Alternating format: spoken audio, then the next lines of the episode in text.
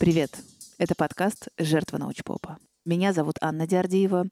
Я тут рассказываю вам о книгах, которые способны объяснить нашу повседневность. И сейчас мы находимся внутри сезона, который посвящен человеческим сообществам, а еще силе и слабости коллективных действий и тому, каким образом мы влияем друг на друга, когда собираемся в группу. Книга сегодняшнего эпизода связана с моей простой человеческой слабостью. Когда мне в руки попадает что-то про сетевой эффект, распространяющийся на людей, я млею и бросаюсь это читать. Ничего удивительного, потому что те, кто хоть что-то смыслит в математике, в состоянии прочесть книги по анализу сетей и, главное, понять их. А вот люди, решительно бросившие посещать уроки алгебры в пятом классе, типа меня, нуждаются в посредниках. Ну, не теряют надежды, что уж эта научпоп-книжка им точно все объяснит.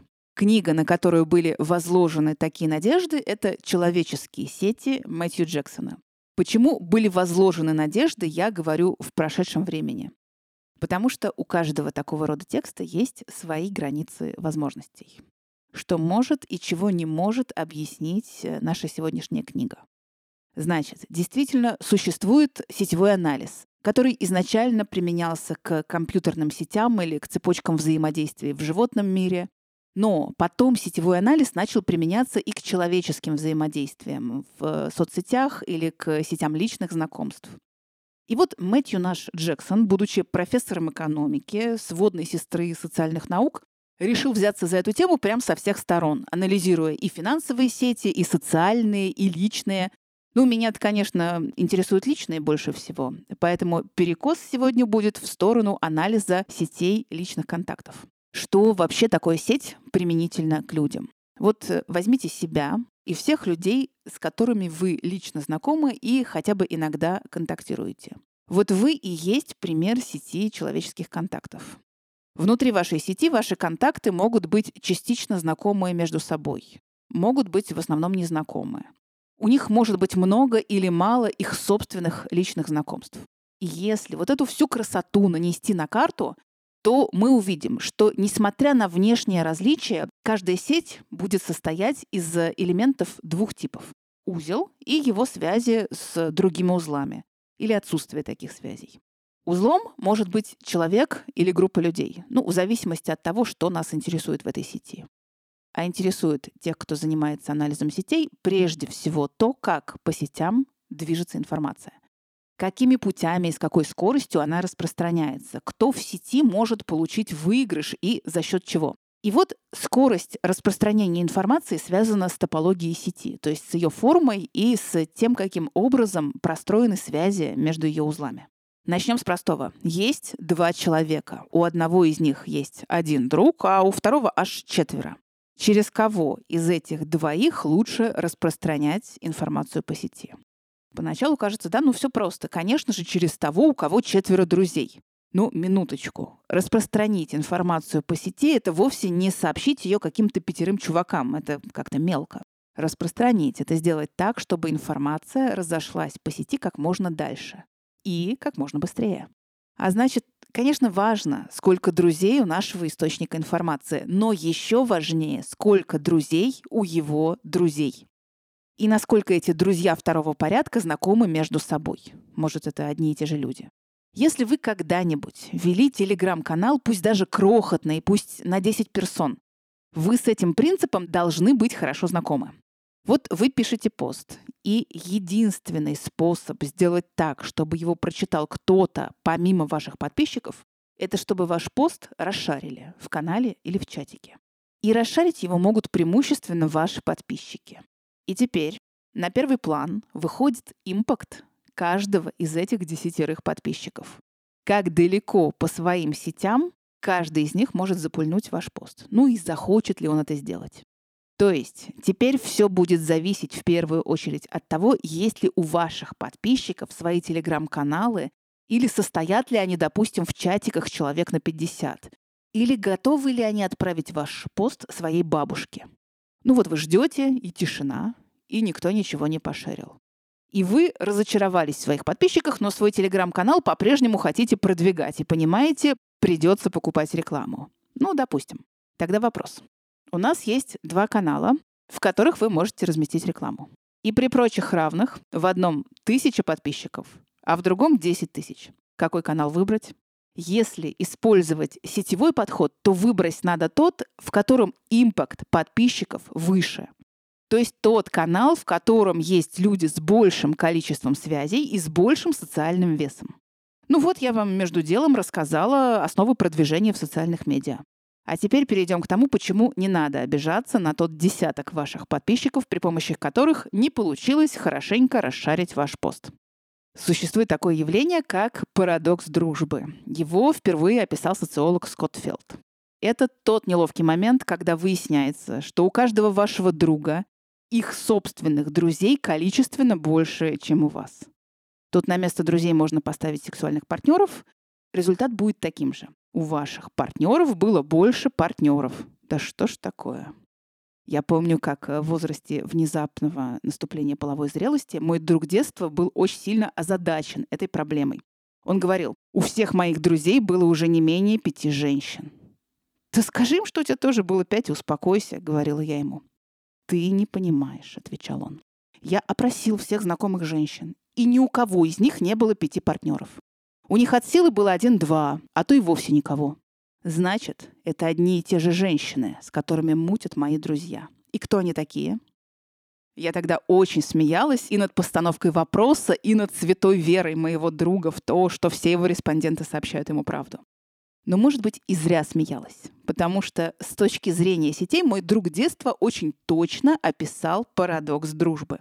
Следите за руками. Люди часто тянутся к кому-то, кто популярнее их. То есть к узлу, который имеет больше связей. Почему тянутся? Просто потому, хотя бы, что чисто статистически выше шанс встретить человека, у которого больше связей. Если у одного человека больше вдвое связей, чем у другого, значит шансы его встретить вдвое выше. И вот эта центральность кого-то в сети в определенный момент начинает порождать еще большую центральность. То есть, если у нас есть кто-то, кто примелькался, кто ассоциируется с какой-то темой, а давайте обратимся к нему. Не будем больше никого искать. Искать, вникать — дело затратное.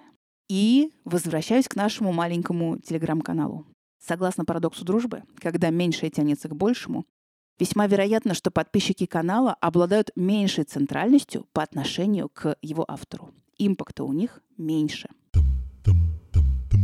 Помимо центральности по степени, то есть по количеству связей с другими, или центральности по вектору, то есть по качеству этих связей, в сетях можно встретить еще одно выгодное положение.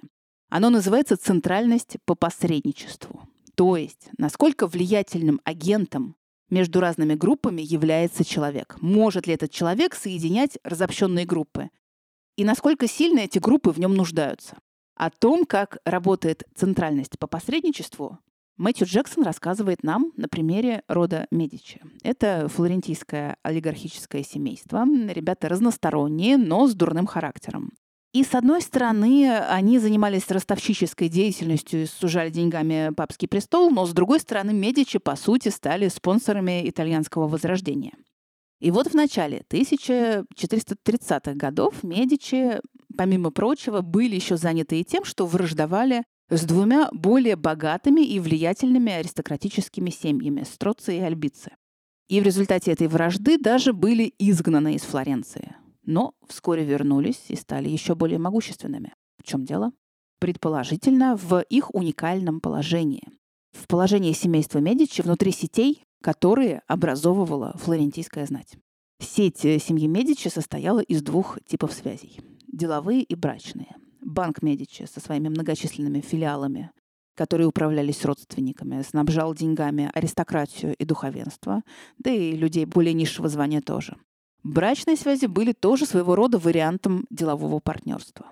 И если нанести на схему связи всех 90 аристократических семей Флоренции или хотя бы связи 15 самых влиятельных, то будет видно, что Медичи среди всех занимают уникальное положение у них не просто больше связей, чем у остальных. Они еще и являются посредниками между теми семьями, которые друг с другом не контактируют напрямую. То есть в сети Медичи заметна очень сильная централизация. И для задач Медичи она прекрасно подходила. Централизация уменьшала риски, что разные узлы сети Медичи о чем-то смогут договориться за их спиной. И координацию элементов внутри сети она тоже повышала. И тут появляется момент, которого Джексон почти не касается. Ну, я не знаю, почему он, может, считает это абсолютно очевидным, но то, что для одного банальность, для другого откровение. Поэтому я коснусь этого момента. Разные типы сетей подходят для разных задач. Возьмем сеть Казима Медичи. Она отлично подходит для политических задач, для централизованного руководства какими-то действиями. Для руководства секты, кстати, тоже годится. Но вот для распространения информации такая сеть не подходит. Точнее, через нее можно распространять информацию, когда нам нужно, чтобы она дошла до строго определенных лиц и больше никому не попала. Для массового распространения информации подходит сеть другого типа, с центральностью по степени. Ну, когда у центрального узла миллион подписчиков. Но у этой сети тоже есть свое слабое место. Такая сеть умеет шерить информацию, но она не способна на коллективное действие. Если центральный узел однажды проснется и призовет свой миллион подписчиков что-то сделать, не, не сработает. Такие дела. А сеточка с центральностью по вектору, когда включаешь в свою сеть не очень много связей, но с очень большим весом. Такая подойдет для карьеристов или для глубокого погружения в какую-то тему. Ладно, у нас же элементы сети не прибиты гвоздями к пространству. Они у нас динамические.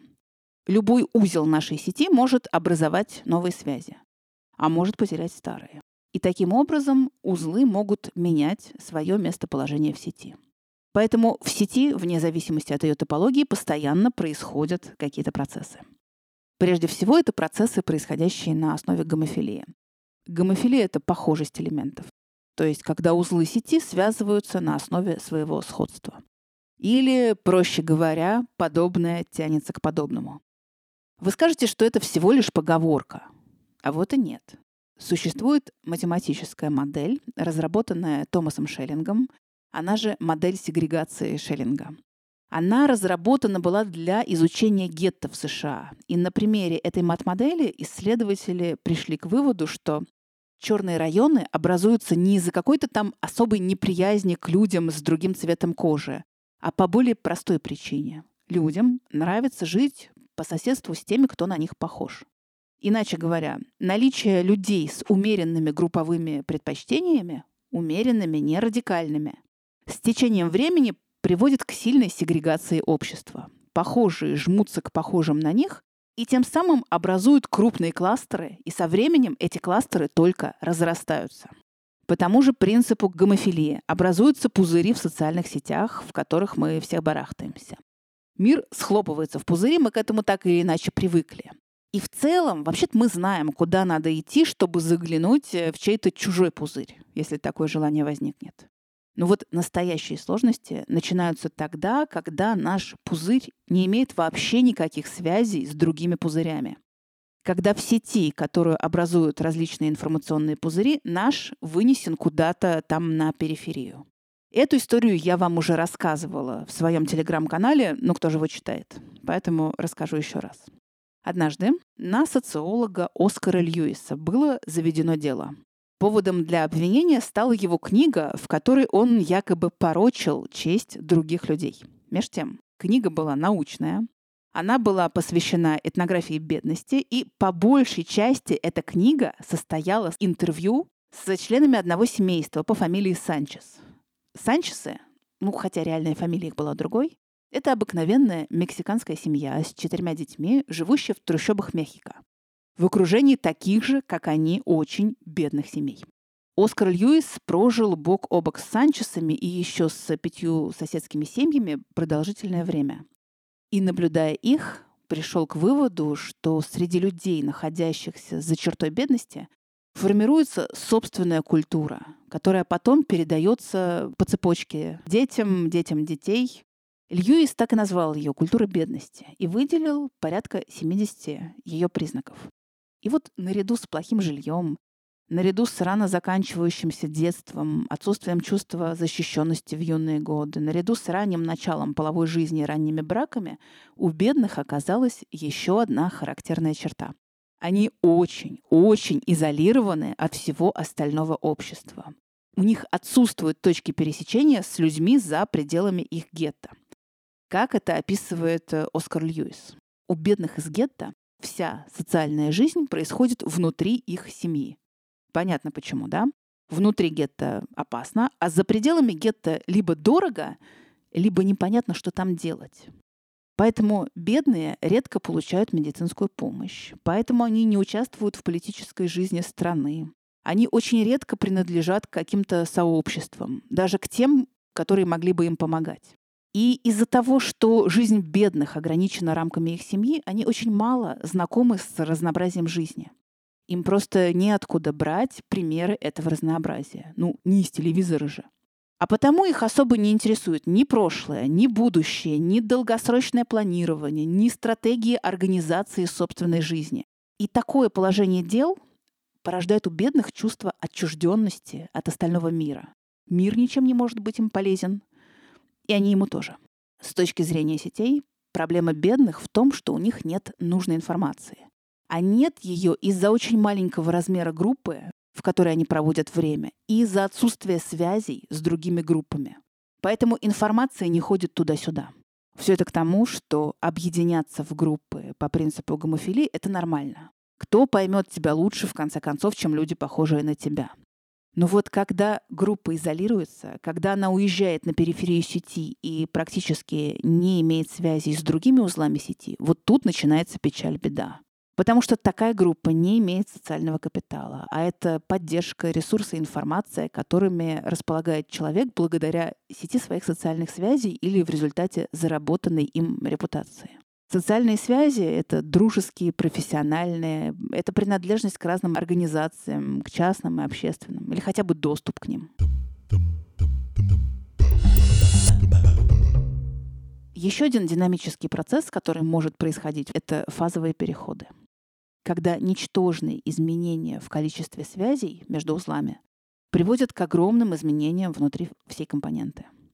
Допустим, вот у нас есть очень разобщенная сеть, в которой на каждый узел приходится 0,5 связей. Да-да, у каждого в этой сети примерно половина друга. То есть у кого-то один, а у кого-то вообще никого.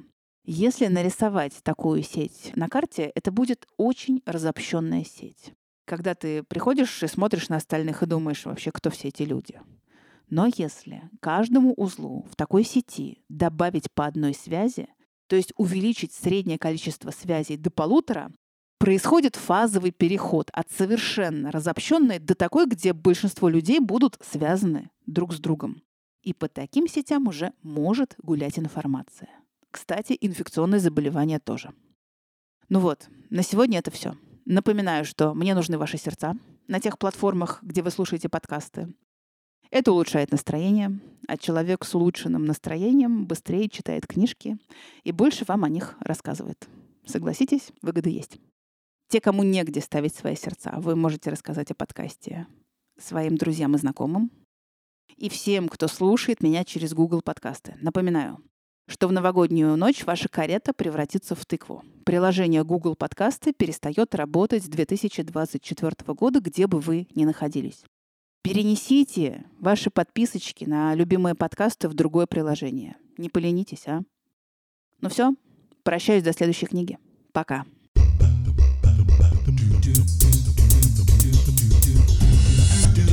do